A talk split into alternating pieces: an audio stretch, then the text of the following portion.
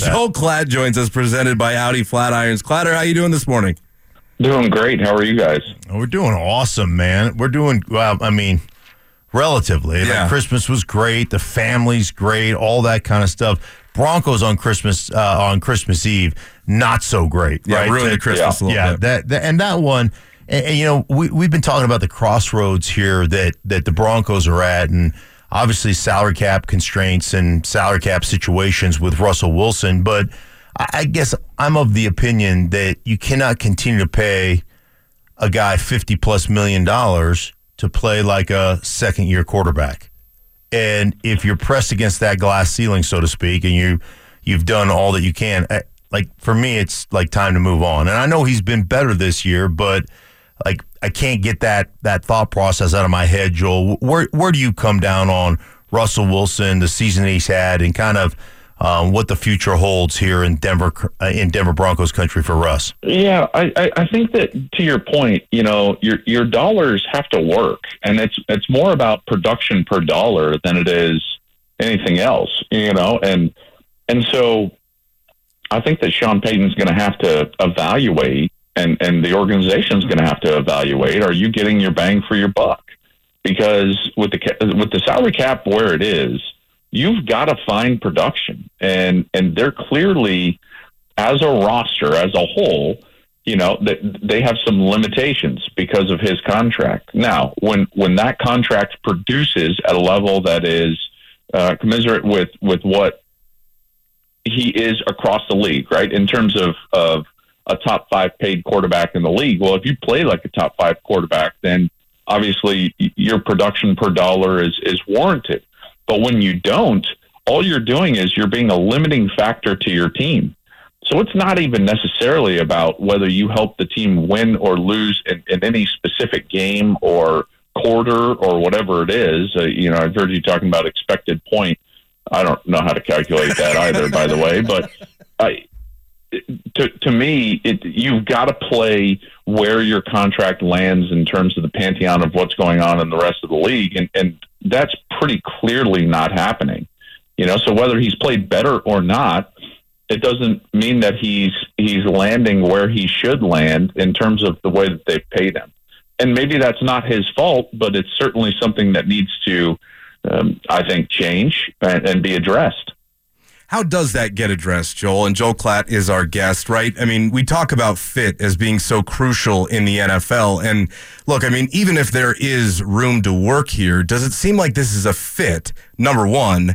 And number two, if it's not, why keep going down the path if, you know, both sides aren't satisfied with, with you know, with each other, really?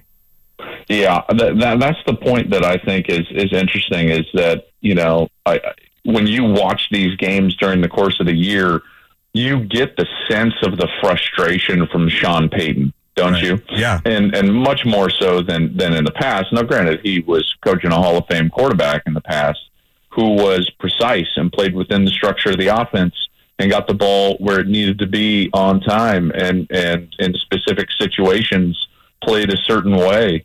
And I think that's what Sean expects now out of his quarterback. Now he's not going to be able to duplicate what Drew Brees was able to give him in New Orleans, but he does seem to have a high level of frustration with Russ.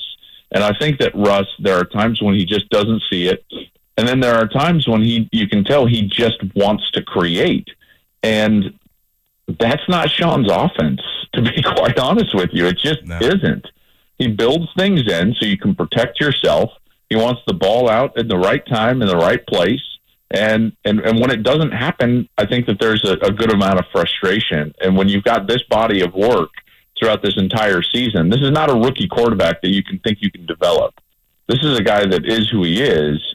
And at times it looked like that trajectory was was pointed in a place where this was going to continue to grow and continue to get better. But boy, these last couple of games, it sure seems like that's fallen off the map. Um, some people were asking about like when you go into the not hurry up, but the kind of two minute, you know, run at the line of scrimmage, and you know, and that goes back to what you were talking about. He wants to just create, but how the offense operates better in those situations, which Sean addressed after the game, saying that's not a sustainable form of offense. Um, why is it in your in your mind that that that's where Russ like operates the best, and why is that not sustainable? I think that he gets the the more vanilla looks from the defense. You know, when you go Sure. fast, this is why you you play up tempo at the college level, is because you can predict what you're about to see uh, to a greater degree. It's harder for the defense to change their looks, change their structures, disguise their structures. It's harder for them to create exotic blitzes. Um, and, and so you might think to yourself, like, well, then go fast all the time. But when you've got a 53 man roster, you can't do that at the NFL level. You don't have enough wide receivers. You don't have enough backs. You're going to put your defense on the field two, three, four more possessions than what they normally would be if you tried to go fast. So that's why it's an unsustainable offense. Now, could you use it for a game? Probably, and get away. You can probably get away with it, but you can't use that for an entirety of a season. You'd have the last ranked defense in the National Football League. They would sustain far greater number of injuries, and you would basically, I think, give them and, and, and put them subject to almost a game's worth or more of snaps than what they would have previously. So you'd be asking your defense to play 18 games or 19 games um, in, in, in effective snaps. So that, those are the reasons I think, and, and that's why. And one of the other things that, that the offense, the offensive structure does when you're in a high tempo two minute mode is it is it simplifies. You're oftentimes not changing strength a whole lot. You're in a similar protection. You're getting vanilla looks from the defense. Um, all of those things lead to an opportunity to just kind of cut it loose for a drive, have some success. But using it as an offense, he's a hundred percent right. It's totally unsustainable. So Joel, that that leaves the question then what now, right? Broncos basically eliminated from the playoffs. I mean, 5 to 6% chance. I mean, if you want to call that a chance, that's fine with me. But with with the with the math not in their favor, I think we can agree there, Joel, that now it's time to make big decisions, right? And if Russ is on this roster past the fifth day of the league year in March, his 2025 salary becomes guaranteed, and that number's 55 million. So if you're sitting there as Sean Payton, it's your, you know, you're coming to the tail end of your first year on the job, had a chance for the playoffs. Maybe if you'd have taken care of business earlier or even against the Patriots, it would look a lot different, but now it hasn't. The fit isn't working out. Like you said, there's some frustration bubbling to the surface. Where do you think they go from here? Like, and what are their options, Joel? I think that's the hard part is the options because I think that if if you were to to pin them down, I think that you would you you would probably get a, an acknowledgement that it's not working and they should move on. But you never want to change for change sake. You only want to change to get better. By the way, that that's true in all walks of life.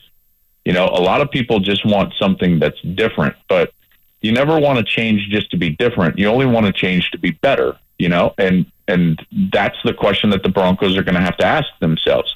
It's not necessarily about the 55 million and Russ specifically, but if you move on, what are the options? And and th- that's the question that I think is is so difficult to answer. It depends on who declares in the draft, obviously, where you're at in terms of draft position, um, and and then also who's available on the open market. I do find it quite interesting though when you look around the league and you see some of the guys that are actually playing and the backups and the number of backups that have had to play and Joe Flacco out there you know, Right, it slinging it for the Browns. I mean, the options are thin, fellas. It's like who who are you moving on to? And I think that's a question that they're going to really have to buckle down and try to answer. Yeah, it's it, it's an incredible situation, and um, you know, it just is one of the that I keep looking, and uh, you know, I- it, it's funny, Joel, as you travel around the league and you, you call games and you see all these all the quarterbacks. There, there is no guarantee um, that even if you decide to go back into the draft, that you're going to find one. I mean, Bryce Young is completely overwhelmed right now at the quarterback, and he's the number one overall pick. Yeah. And you know, and and he was exceptional in college, but the NFL game is just so different, and it just is. It's so hard to evaluate what a guy's going to be, what a guy uh, potentially could become. and what a guy actually does become. It's just a it's just a really it's a really hard thing to do. The, the, college game does a real disservice to quarterbacks because there's a lot of things that are just not a part of, mm. of the college game that are paramount in the, in the National Football League.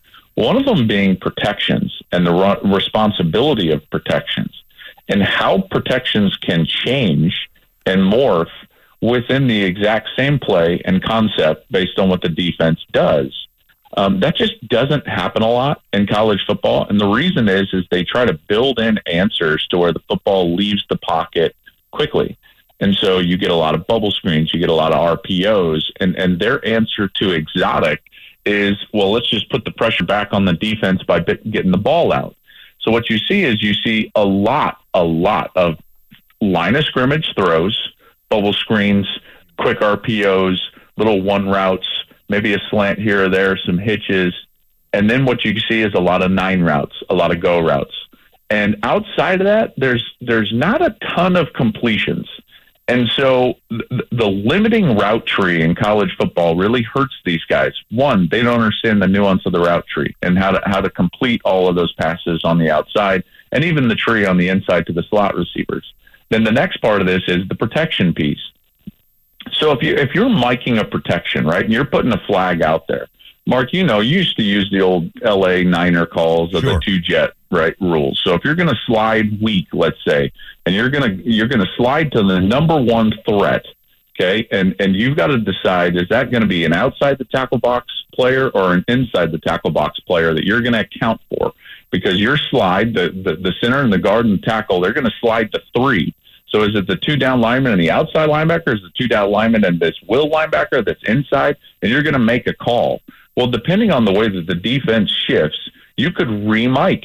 You could remike the protection so that you can pick yourself up. If you understand that you're about to get a corner or, or some sort of a cat, how are you going to deal with that? Are you going to deal with that with route structure? Or are you going to deal with that with the slide? Can you slide all the way back to the corner? Because you can handle that in the protection. Meanwhile, on the front side, you're scanning with the back or some entity. It could be an H back, it could be a tight end. He's supposed to scan. Well, his scan is dependent on where that count starts on the back side.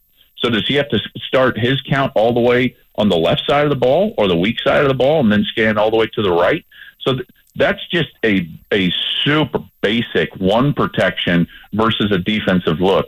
And in college, generally speaking, what you get is you call a protection and then the ball is just leaving the pocket quick enough where the guy doesn't have to realize or study or manipulate any of those things. And that's why these guys come into the league and they're not quite ready to play. This is the this is going to be the major question with with Drake Maye and Caleb Williams. Caleb Williams he complete he played with so many RPOs and a lot of line of, line of scrimmage throws. Now he can create after that, but there's some question about like, well, what's his game going to actually look like when we get to the next level?